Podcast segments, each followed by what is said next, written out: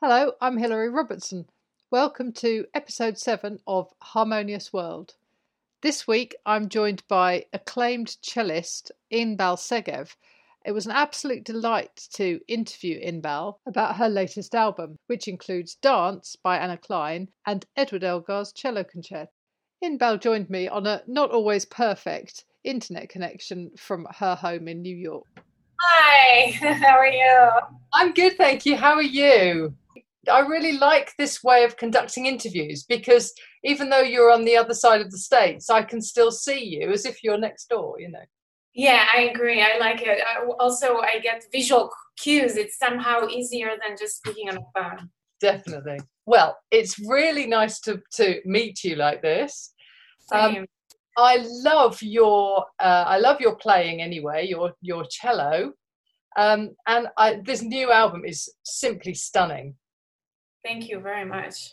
So, can we start off by talking about um, what life was like for you pre lockdown? So, what the plans were, what you'd been doing?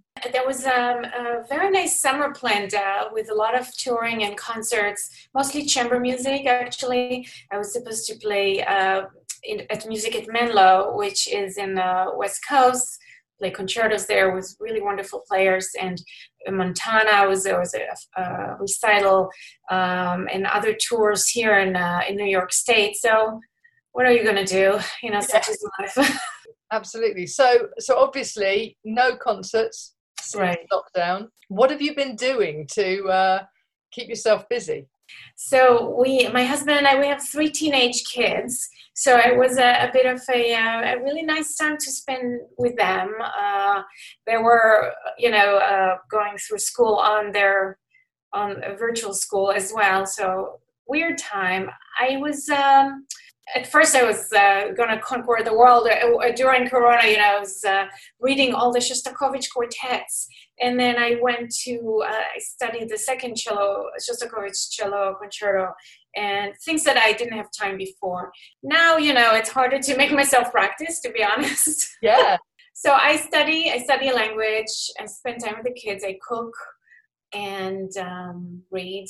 And I, and I think you're right. I think for most of us, we were kind of like, oh, I'm going to conquer the world. I'm going to write a novel. I'm going to, you know, compose something. I'm going to paint. I'm going to learn to do. But actually, it's quite hard, isn't it, when you've got all of the external things.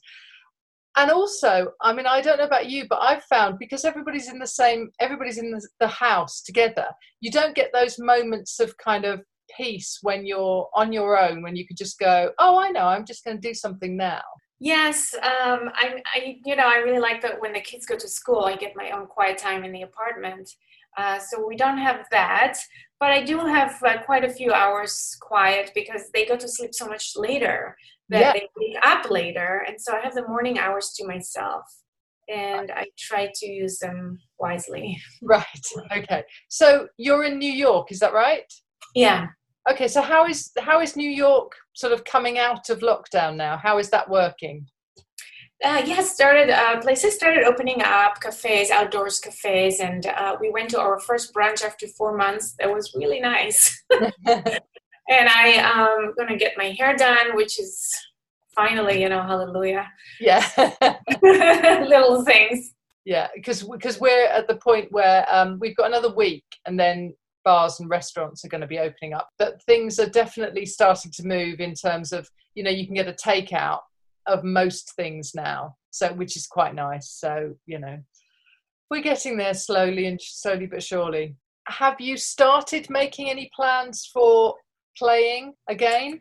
There's um, there was a chamber music concert that was delayed to the fall, and there's uh, some a few of the Anna Clyne concertos uh, scheduled to be in Bamberg, Germany, in January. So keeping fingers crossed that those will not be cancelled. Um, a lot of things were just delayed a year.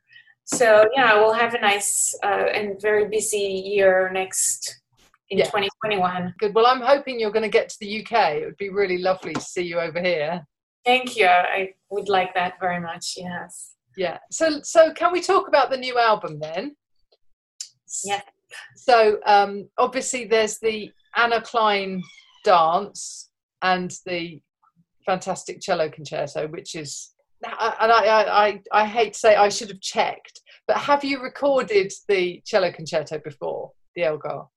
The Elgar, no. This is my first recording, and um, I was just so fortunate to work with the uh, LPO, the London Philharmonic, and with Marin Alsop, and um, it's it is really their language and they uh, their mother's tongue. They they play it so beautifully, and uh, it was a pleasure working with them. And uh, I've played the Elgar all my life since I was a young teenage, but I've never recorded it, uh, it professionally. I've recorded live concerts of it. Yeah, I mean it's just just a stunning piece of music, and and what I really like about it is, I mean, I love Elgar anyway, and the cello concerto I think is one of those pieces of music that I've grown up with. That I, it was probably one of the first classical pieces of music that I I experienced. And it seems to me that the music, not uniquely, but it, it's definitely one of those pieces that gives the performer the opportunity to to play it in your own way. It's almost, you know, there's a freedom in the writing. It seems like. Yes, absolutely. I think you're absolutely right. Uh, in a way that perhaps Dvorak and Shostakovich don't have. No. Um, and uh, I totally agree. Uh, and uh, although there is a strong tradition because of Beatrice Harrison, uh, you know, recording with Elgar, and of course Jacqueline, which we all listen to and love so yes. much. So, but still, there is a lot of place there for your own, you know, timing and stretching and slides. Yes, yes, exactly. And and you know, the Jacqueline du Pré, um, wonderful as it is. I mean, it's definitive post the Elgar time itself, but nevertheless, I think that there is something, there's always something new that can be brought to it, which I love. Yeah. So I, I do, I did enjoy your listening to your performance of that. So thank uh, you. Yeah. So, so talk to me about the Anna Klein Commission and how that came about. Um, I met Anna through conductor Marin Alsop, and she really saw something there. I think she she felt um, my my character was somehow complementary to Anna's or vice versa, and we're both maybe uh, soft spoken a little bit. We're both expats. So Anna is British, but she lives in America. I'm Israeli. I live in America, and um, there was this shared sensibility I think there, and I was so happy that she made that connection. Marin made that connection between us. Uh, and then um, Anna and I we met a few times, and she sent me materials as, as she was writing it, and I give her. She asked for my input, which was really great. Not all composers do that. No, no that's right. Um, and I, and I've spoken to other musicians who who have kind of you know where it's it's almost like you you you might have a conversation to start it off, but then they come in and they go right here you are and just present exactly exactly and i've had those and it's nothing wrong with that you know everybody have their own way of composing but i was really touched that although she is herself an amateur cellist uh, so she knows the instrument really well but she wanted me to add to some of the virtuosic passages especially and i, I think i did a good job i hope. You know you you did it's it's it's beautiful it's really lovely. Um, and so so tell me about how how it was recorded when it was recorded so we recorded it in September, back in September. It's like a lifetime away, you know, it's a totally different time. Um, and it was uh, really nice at the Air Studios in London. Yeah. lovely room. Beautiful. And, you know, I've been to studios that are very cold and kind of office like, and this was so not, you know, it's very nice with open windows and light and, and the orchestra was really lovely uh, it's a relatively young or it's like mix of young younger people and uh, atmosphere was wonderful. I mean those three days just passed so quickly for me. Sure. So how have you been uh, have you been doing some interviews? And things? because obviously it came out in the middle of uh, in the middle of lockdown. Have you been able to do lots of interviews and things to to, to publicize it? Because because i think it's good to listen to the music but some there's something about making that connection with the person that's created it that really helps. Have you have you found that so believe it or not this is my ninth interview today. Ah! oh. Uh, no i enjoy it. This is great. I mean we always um, you know we need more people to be to hear about the recordings. So this is yes. because I think that making that connection with the person that's been involved in creating it it really helps somehow make it make you know that connection helps. I don't know why it should but it does helps with when you're listening to it. Yeah it's funny. I uh, i guess so. I mean obviously uh, i never think that my life is very interesting. I think my art is what's interesting but i think that yes there's obviously a lot of uh, people look for that connection and i feel it uh, through my social media accounts that the behind the scenes is important too. Yes yes absolutely. And and i think you know the fact that you are you're a woman with a life you know outside apart from your cello. That that that's really good. So um we, i know we're running short of time but i would like to hear a little bit more about your your background about how you you moved from you know israel to to new york. How did that happen? So uh, when i was 15 i played for isaac stern uh, the great violinist and um, he uh, really helped uh, start the motion for me to come here. He said who would you like to study with? And i said well i would like to study with Aldo Parisot who was teaching at yale university at the time. And so he just picked up the phone and uh, my mom then made some calls. I don't know i was oblivious but I, sure enough next year i was here in america. It was really an amazing uh, sort of a cinderella story because i yeah i come from a very humble beginnings yeah i could never we could never afford a tuition that yale uh, asked for and they, they gave me full scholarship and uh, i was able to s- uh, study with my teacher in his home for a year and it was a really great opportunity. That's amazing. That's that's that's great. Uh, it's it's always good when it just takes one the right the right person to hear you play to go okay now let's do something with this well you yes but you also need the right parents i mean it's not oh yeah perhaps a little uh, easier than it actually was, but it was certainly open a door that was not open before. Yeah, that's brilliant. And um, so your fam is your family musical? My mom is a pianist, uh, and she we call it we say that she was a closet cellist because she loved the cello, and so she made me play it. it well, I was going to ask you how how you found the cello. I heard it on the radio when I was uh, four or five, and then shortly after I started uh, playing. Yeah, because the, the sound is just beautiful, isn't it? Um, yeah. You know, and that your particular instrument is gorgeous as well. It's got a history, hasn't it? I, have got I've got notes somewhere about it, but I can't remember what it was. Um, yeah. So tell me about your cello.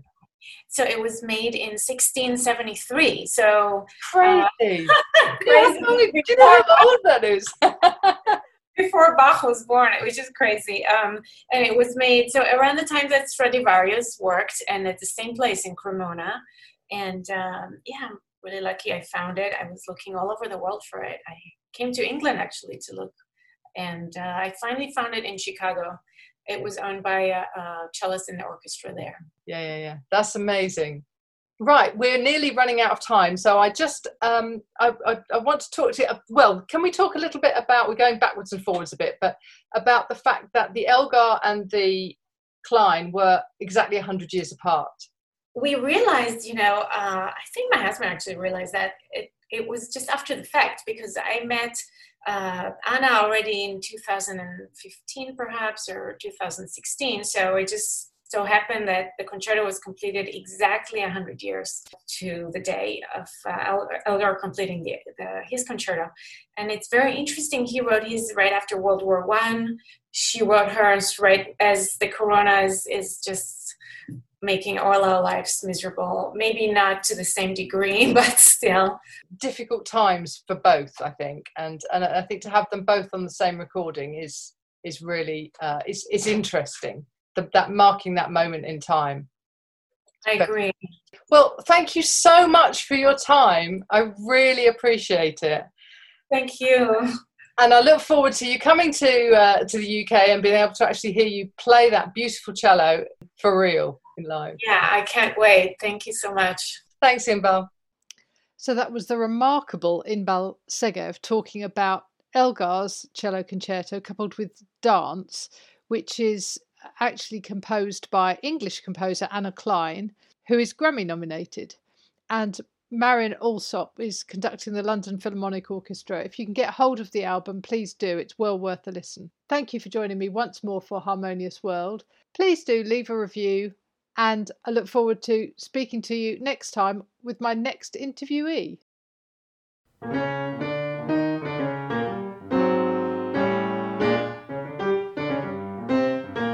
Thank you for listening to the latest episode of Harmonious World. My name is Hilary Seabrook, and it's a great delight to bring this series of discussions with musicians and composers and writers and all sorts of people to you. Obviously, there's no point in having a podcast if people aren't listening, and I'm very grateful to my listeners for doing so. Thanks also to Joe English for composing and performing this new theme tune. So, wherever you get your podcast, you can leave a review. You can share this with your friends and family, either as a link or on social media and that sort of thing. I'd be really grateful for that. Don't forget that you can subscribe now. There's a link wherever you get your podcasts. So, have a great week, and please remember why I started this, which is just to try and make the world a little more harmonious. Thanks for listening to Harmonious World.